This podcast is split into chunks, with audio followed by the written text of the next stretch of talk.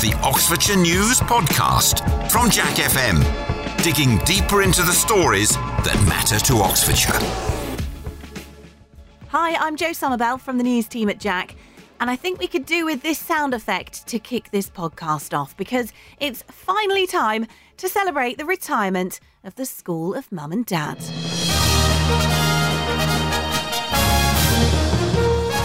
Homeschooling is finally coming to an end, and so we're going to pay tribute to some of the hard work Oxfordshire's parents have put in during this challenging time. But it's not just about the mums and dads, of course, that have been doing a stellar job at being teachers. We'll also hear from some actual real life teachers in Oxfordshire about how they've managed lockdown and why they're looking forward to the schools going back.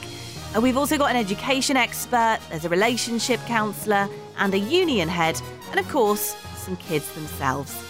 Let's kick things off at Charlton Primary School in Wantage, and this bunch telling us what the best thing about lockdown was.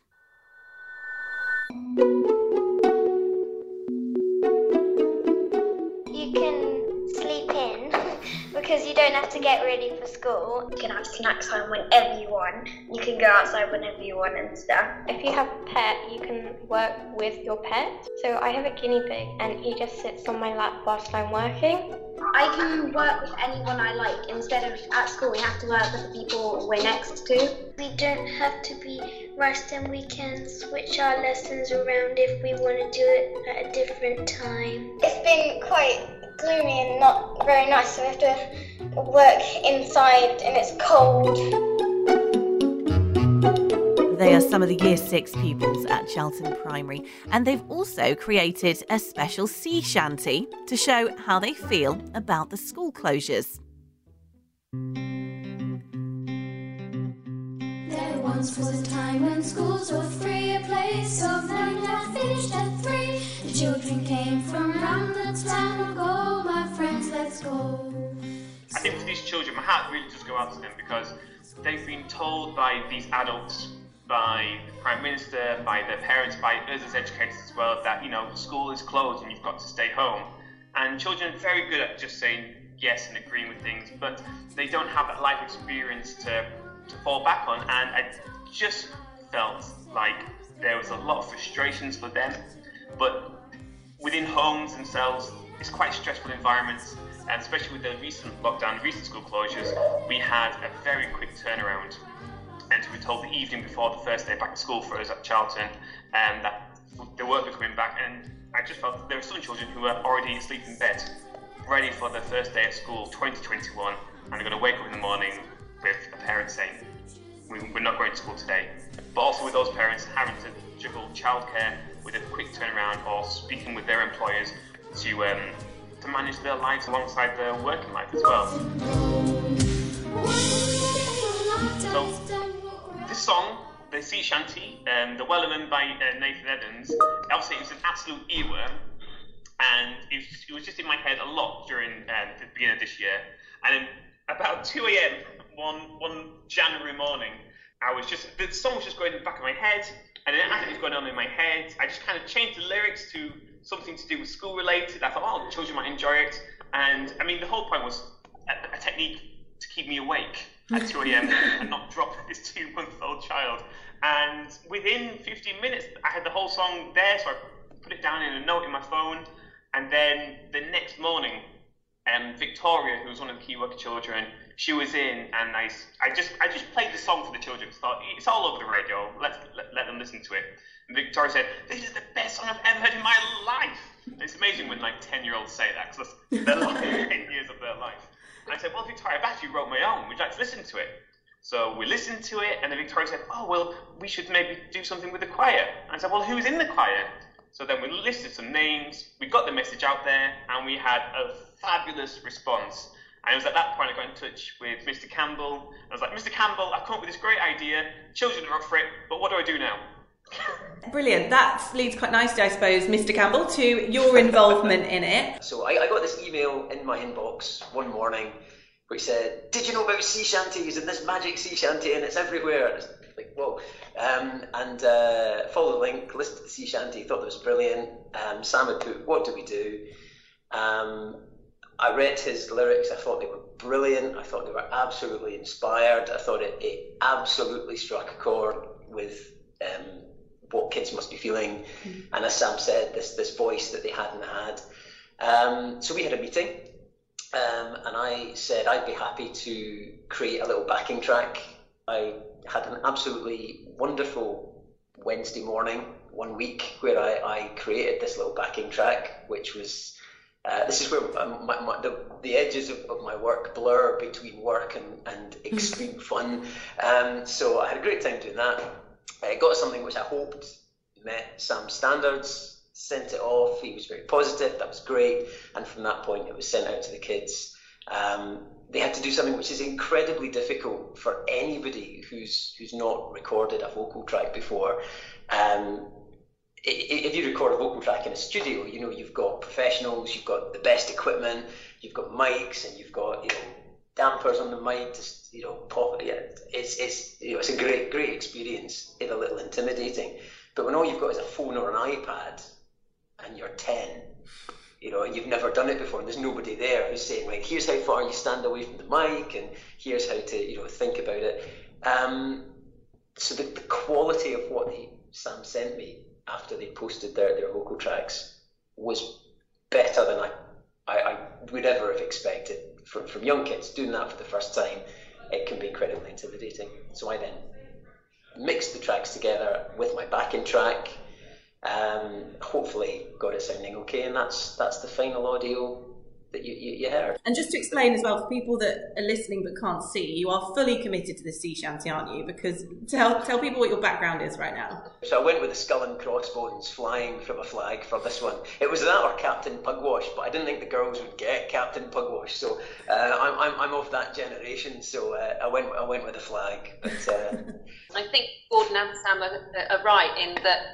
I mean, this is a handful of people that have been involved in this project, but the amount of joy and happiness that has kind of spread through the staff, through the mm. children, through parents, the community. It's just been it's been immense. It's been fantastic. Yeah. I love how innovative you guys have been, and I just hope that you know all children from all schools in Oxfordshire have been as lucky to have teachers that are putting on classes and you know projects like that. I, I hope that everyone's had that opportunity because it sounds brilliant to me. Before our it's the let us with memes, the laughter, hands to devices,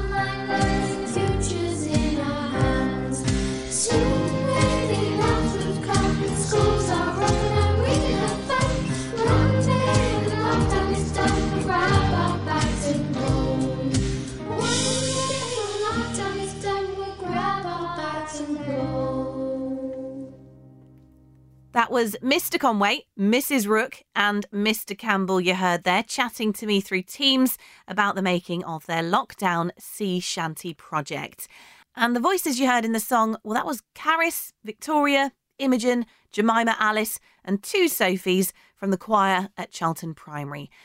Let's hear a bit more from them and what they're looking forward to most about things going back to normal not go on a walk every day because that's kind of the only thing that we can do.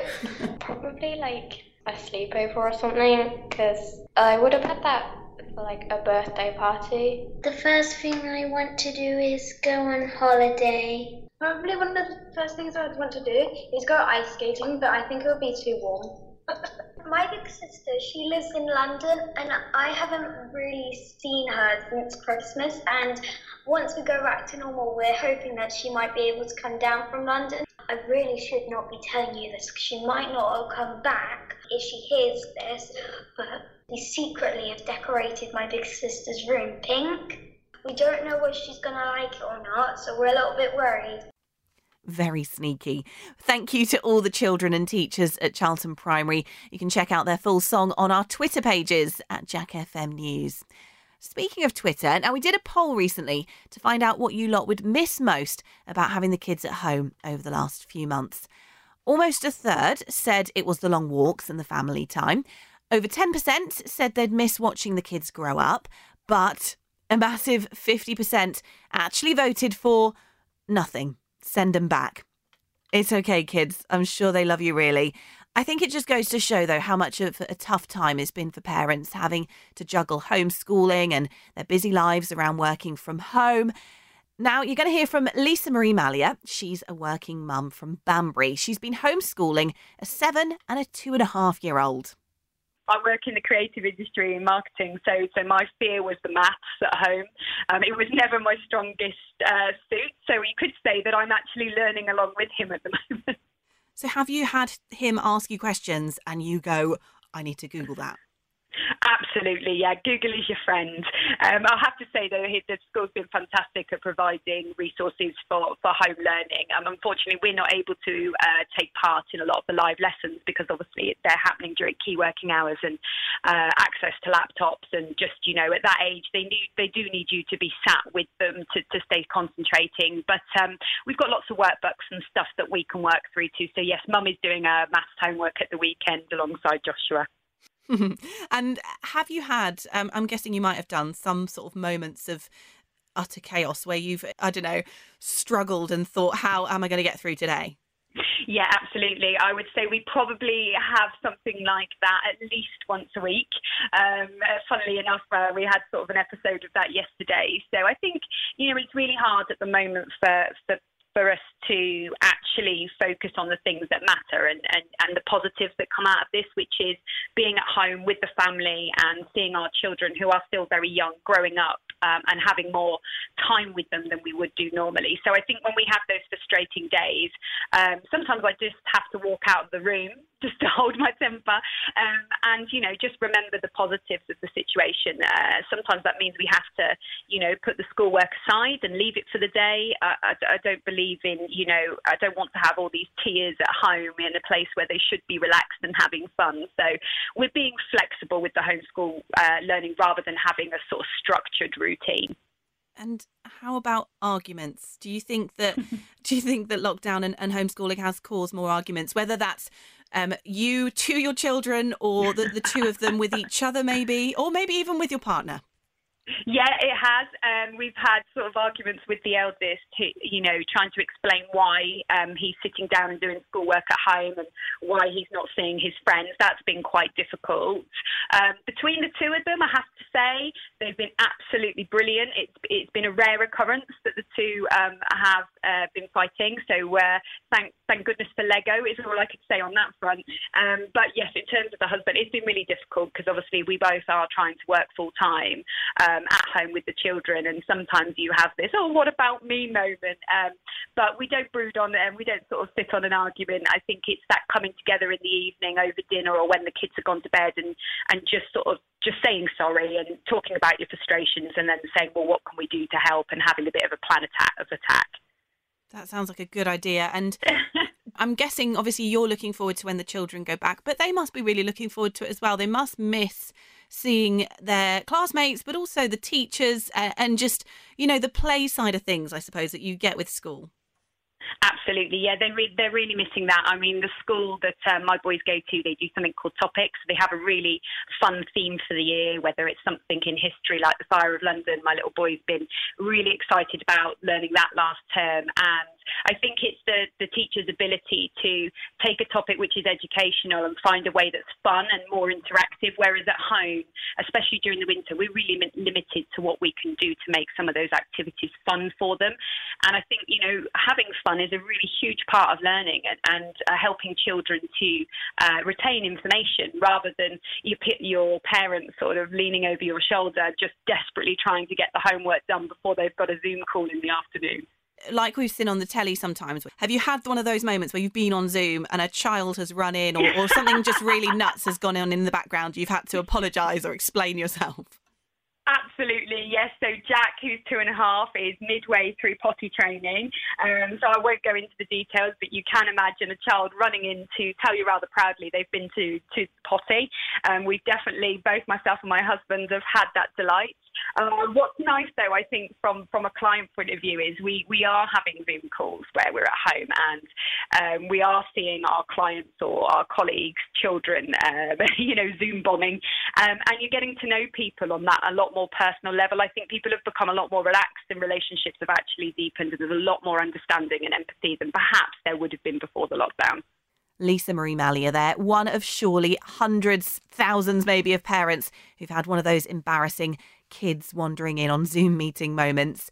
Uh, I also spoke to Jane Fryatt about homeschooling. Now, she's also a working mum. She's got three kids, they live in Wallingford, and her partner actually caught coronavirus early on.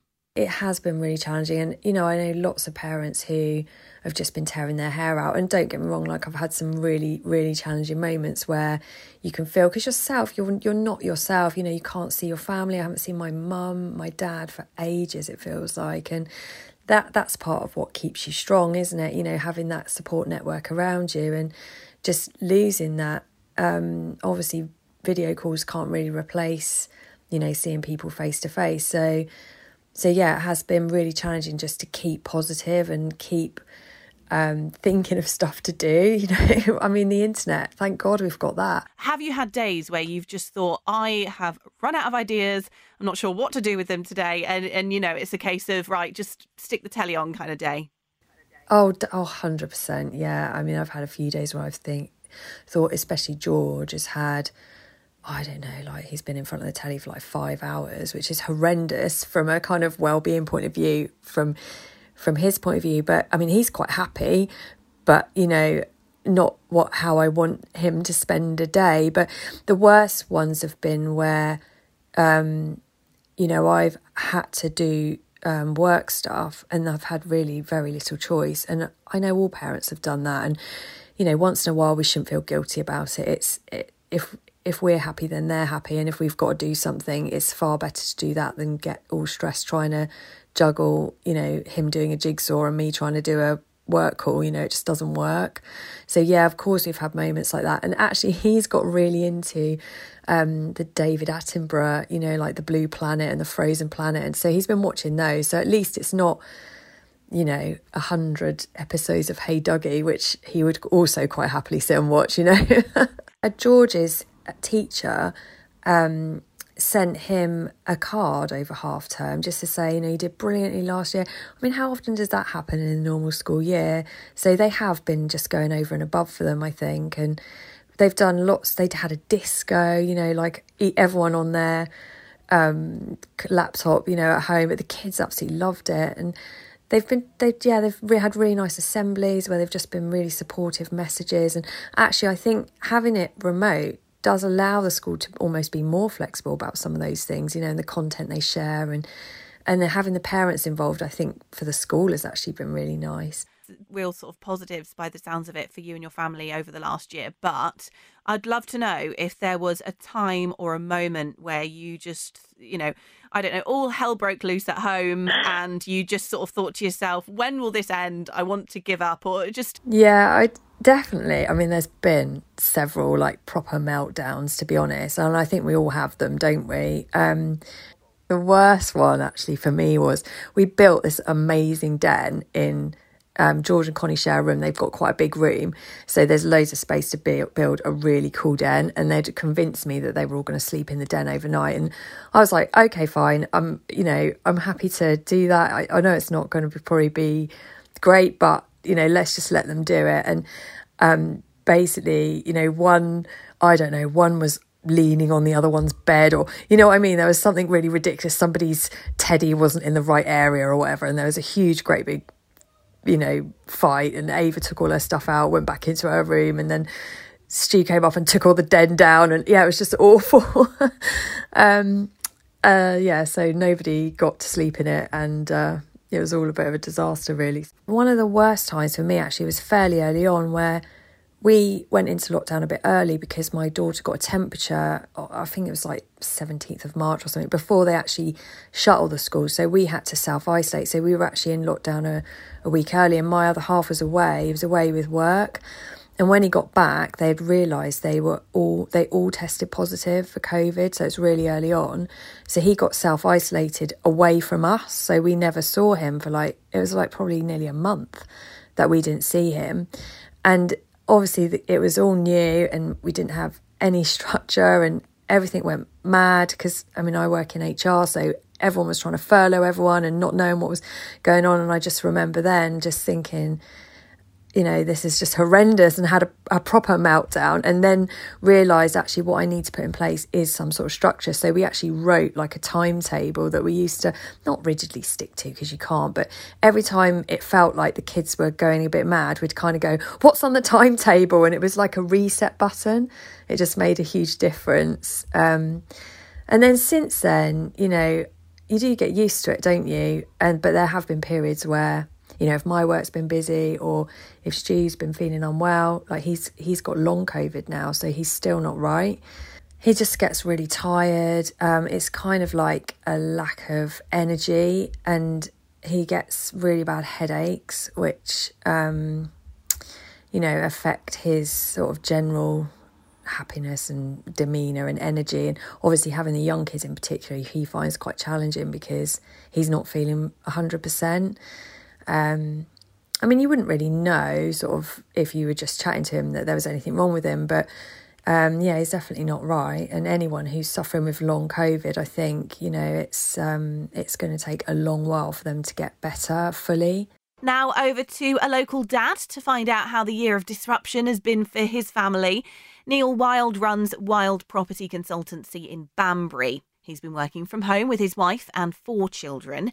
He told me that even for his youngest child, some of the curriculum caught him off guard.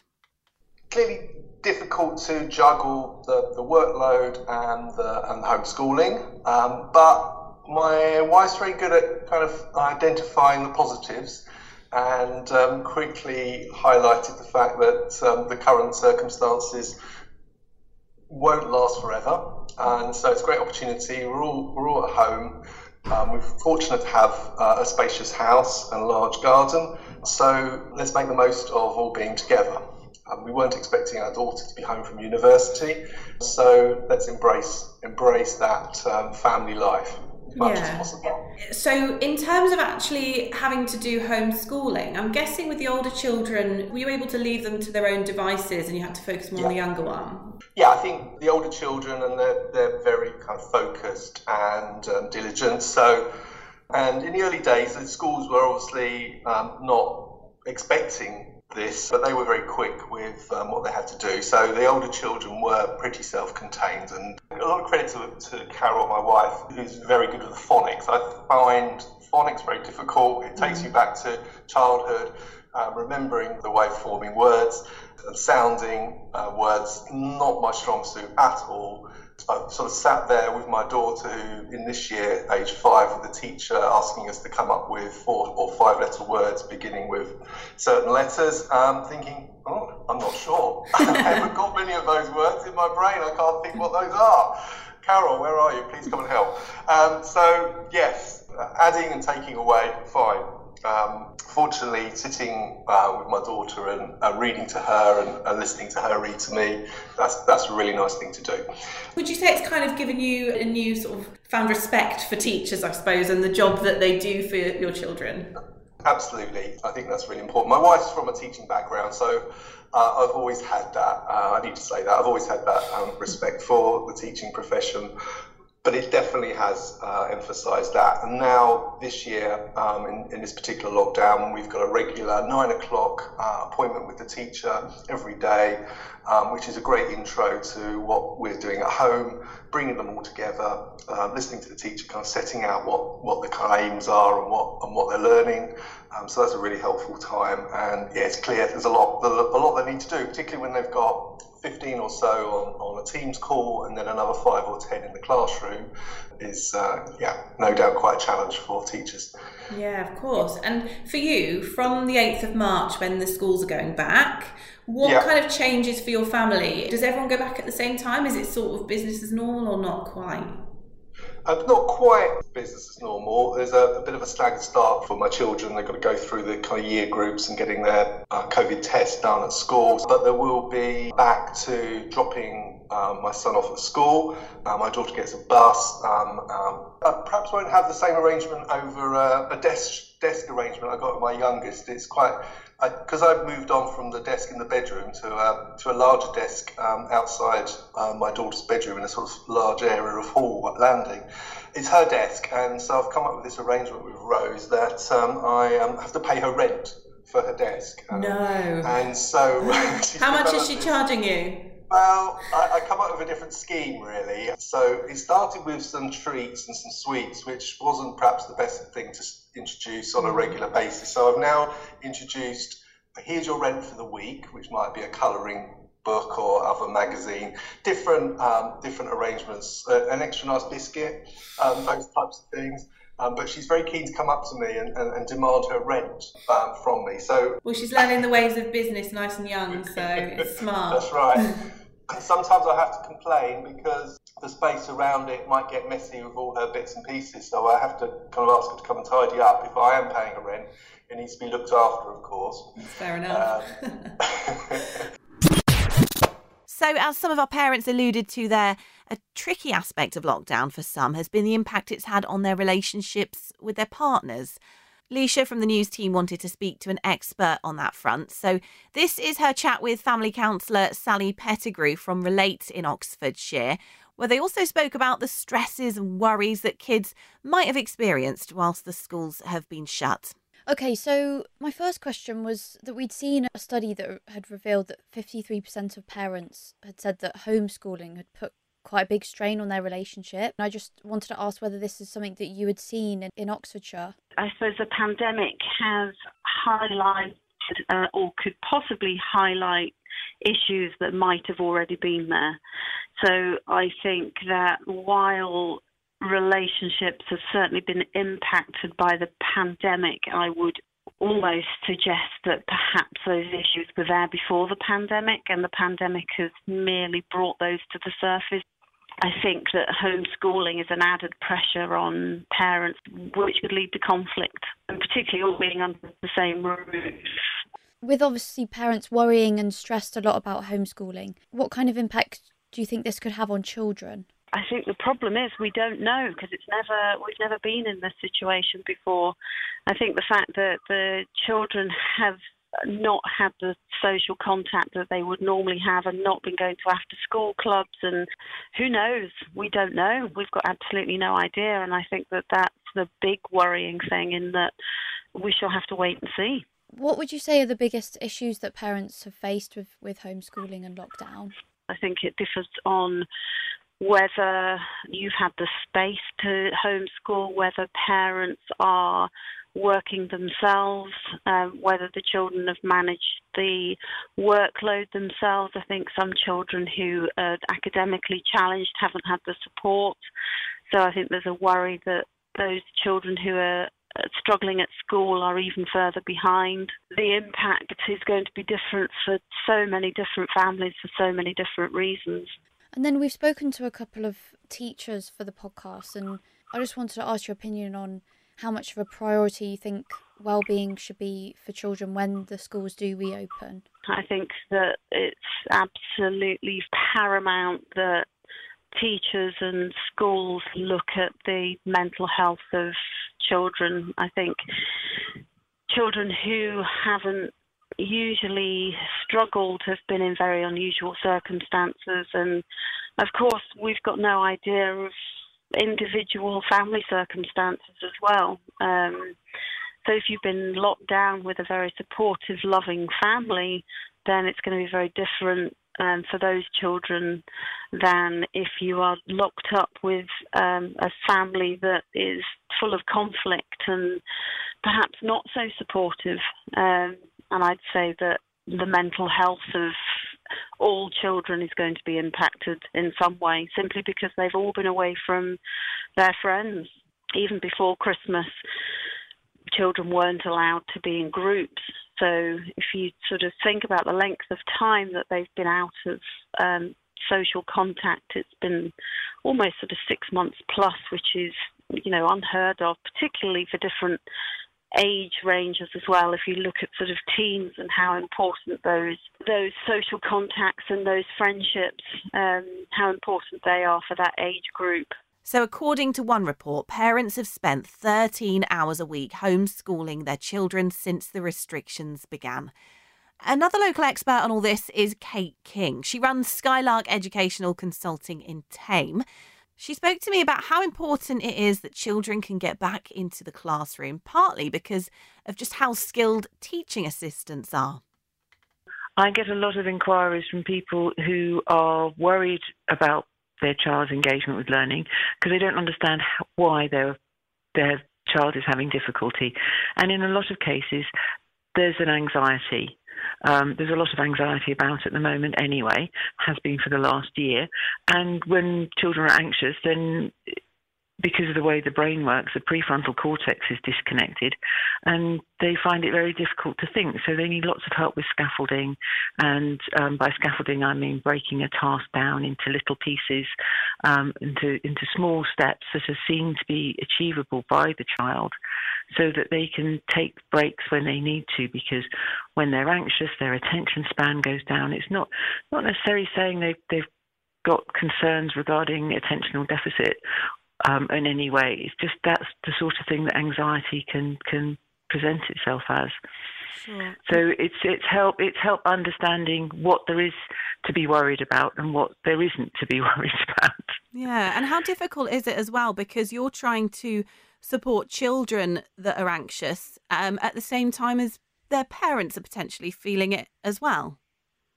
Yeah, so so the reassuring the parents is is a big part of um, of what I do, and helping them understand what they need to be worried about or what they need help with, and what's just okay, and what's normal. So there's there's a large element of parental reassurance, um, and which comes with helping them to understand what's going on the children who are engaging with, with the online learning, um, that's fantastic.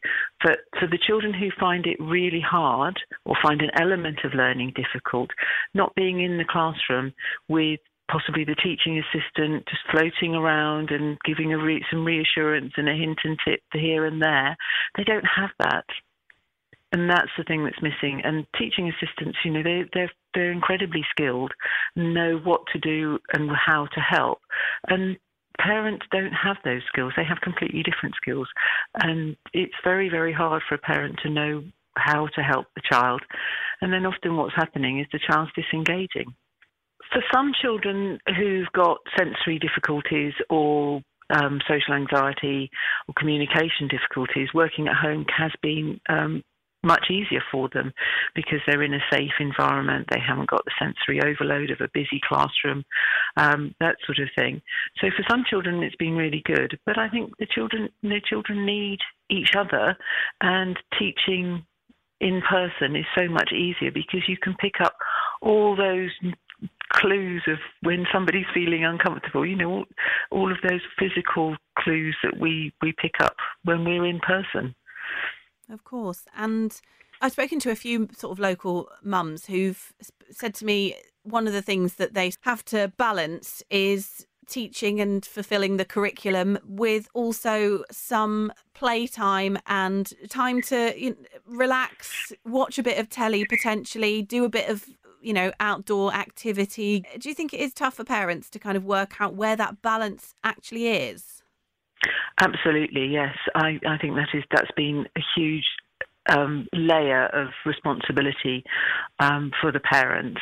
And when I've spoken to parents, I've reassured them that you know keep up with the literacy and the and the numeracy, and beyond that, be led by your child. It's there's an awful lot that can be learnt by a child doing an investigation into something that takes their interest, and um, playing outside, they they need the, that physical exercise and exploration.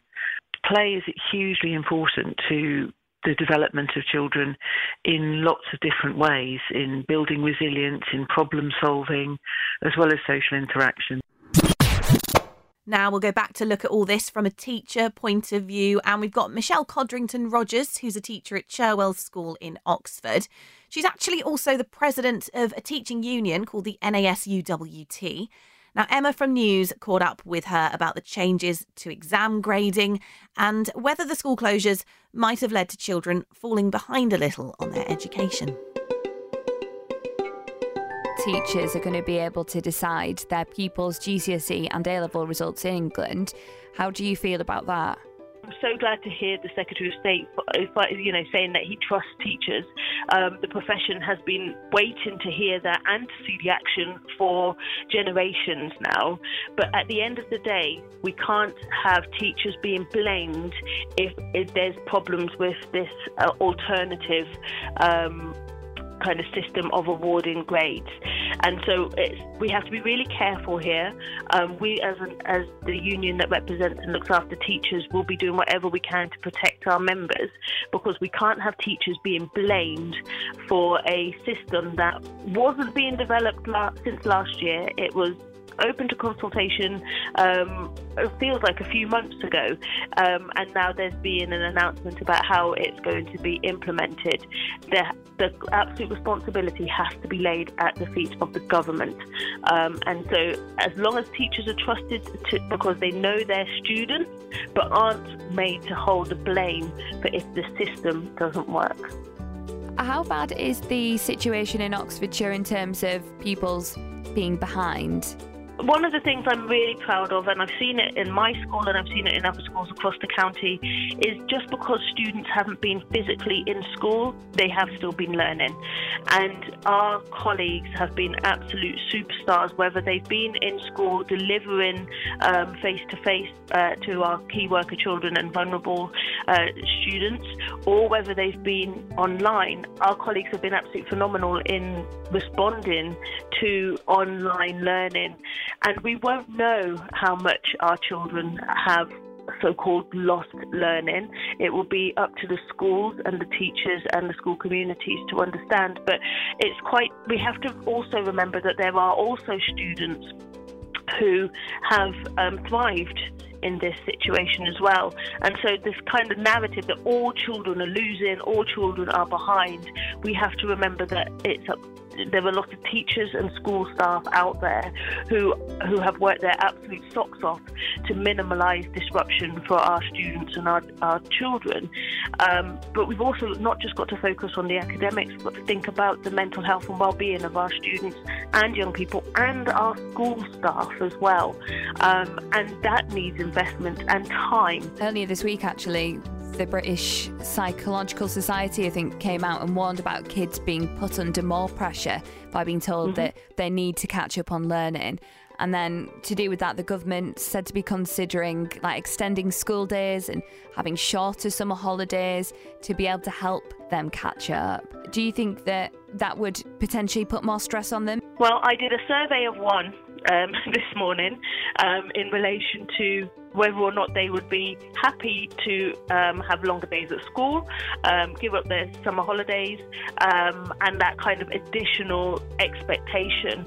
And the response I got is, but we've been learning. Um, why am I needing to do more? And this is the danger of a narrative where all children are being lumped into this into this now into this kind of context, which then all children are, are missing learning, all children are, are struggling. Um, actually, I think it's it, that's where it's dependent on the schools to to be able to invest where they need to to kind of make sure that their children and young people are at the place where they need to be. And there have been children who have really struggled during this time, um, who really are, are kind of uh, missing the, the, support and the contact that they have from not just their friends but from the school community, that um, routine, that uh, they really miss that. And I think that's where schools and parents and carers know what's best for their for their children and young people. Michelle Codrington Rogers there from Cherwell School. And now, finally, over to a snippet of Emma's chat with Flora Cooper, who's the head teacher at Crowmarsh Gifford Primary in Wallingford where the big focus, she says, will be making sure children are happy when they go back. I think most of the children will be super excited to be back at school, be back with their friends, be back with their teachers. Um, I know some children obviously will have some anxiety around coming back to school because they've been at home with their parents. A lot of it will be just sort of assessing where children are in terms of their emotional well being, making sure that children are settled, making sure that children are happy. Obviously, different children will have had different experiences during lockdown, um, and we need to be very mindful of that. So it's really about making sure that you know school is fun again for them and they're excited to be there. I think well-being for everybody is crucial at this time because, as we know, you know, staff have their anxieties about being at school, and it's just about making sure we're managing all of this and and keeping everybody focused um, and making sure that everyone feels as safe as possible, but feels as though they are excited to be back. You know, we're all going to pull together and and make it through anything. What do you think the situation will be like at your school with regards to the attainment gap? speaking with lots of teachers in school, I think a lot of them have actually found that online learning has focused them in a different way with their children. Um, I think that once they come back, I believe that the children actually won't have the gaps that we assume that they might have. I think they actually have been making quite good progress during the online learning. So hopefully we'll get them back, assess where they are, and, and it's back to business as normal. Um, and I I, you know, I think a lot of children have absolutely flourished during this time at home um, with the one-to-one time that they've had with their parents, which we'll never get again. And children do seem to be, generally speaking, quite resilient, don't they? Oh, children are so resilient, and I think we forget that, and how quickly they're able to bounce back, and how quickly they are able to adapt to any challenge that's thrown at them. I think, I think as adults, we need to learn so much from them and, and think about how children deal with challenge that comes their way. A nice way to end our podcast. Thanks to Flora and all the other parents, teachers, children, and others who took part in this. Remember, as well as the schools going back this week, colleges and unis are opening back up as well. And we can even go for a socially distanced picnic in a park with someone we don't live with now. So grab some cheese and crackers, maybe a bottle of something chilled, and celebrate that you've survived homeschooling. Teachers, parents, kids, you're all heroes.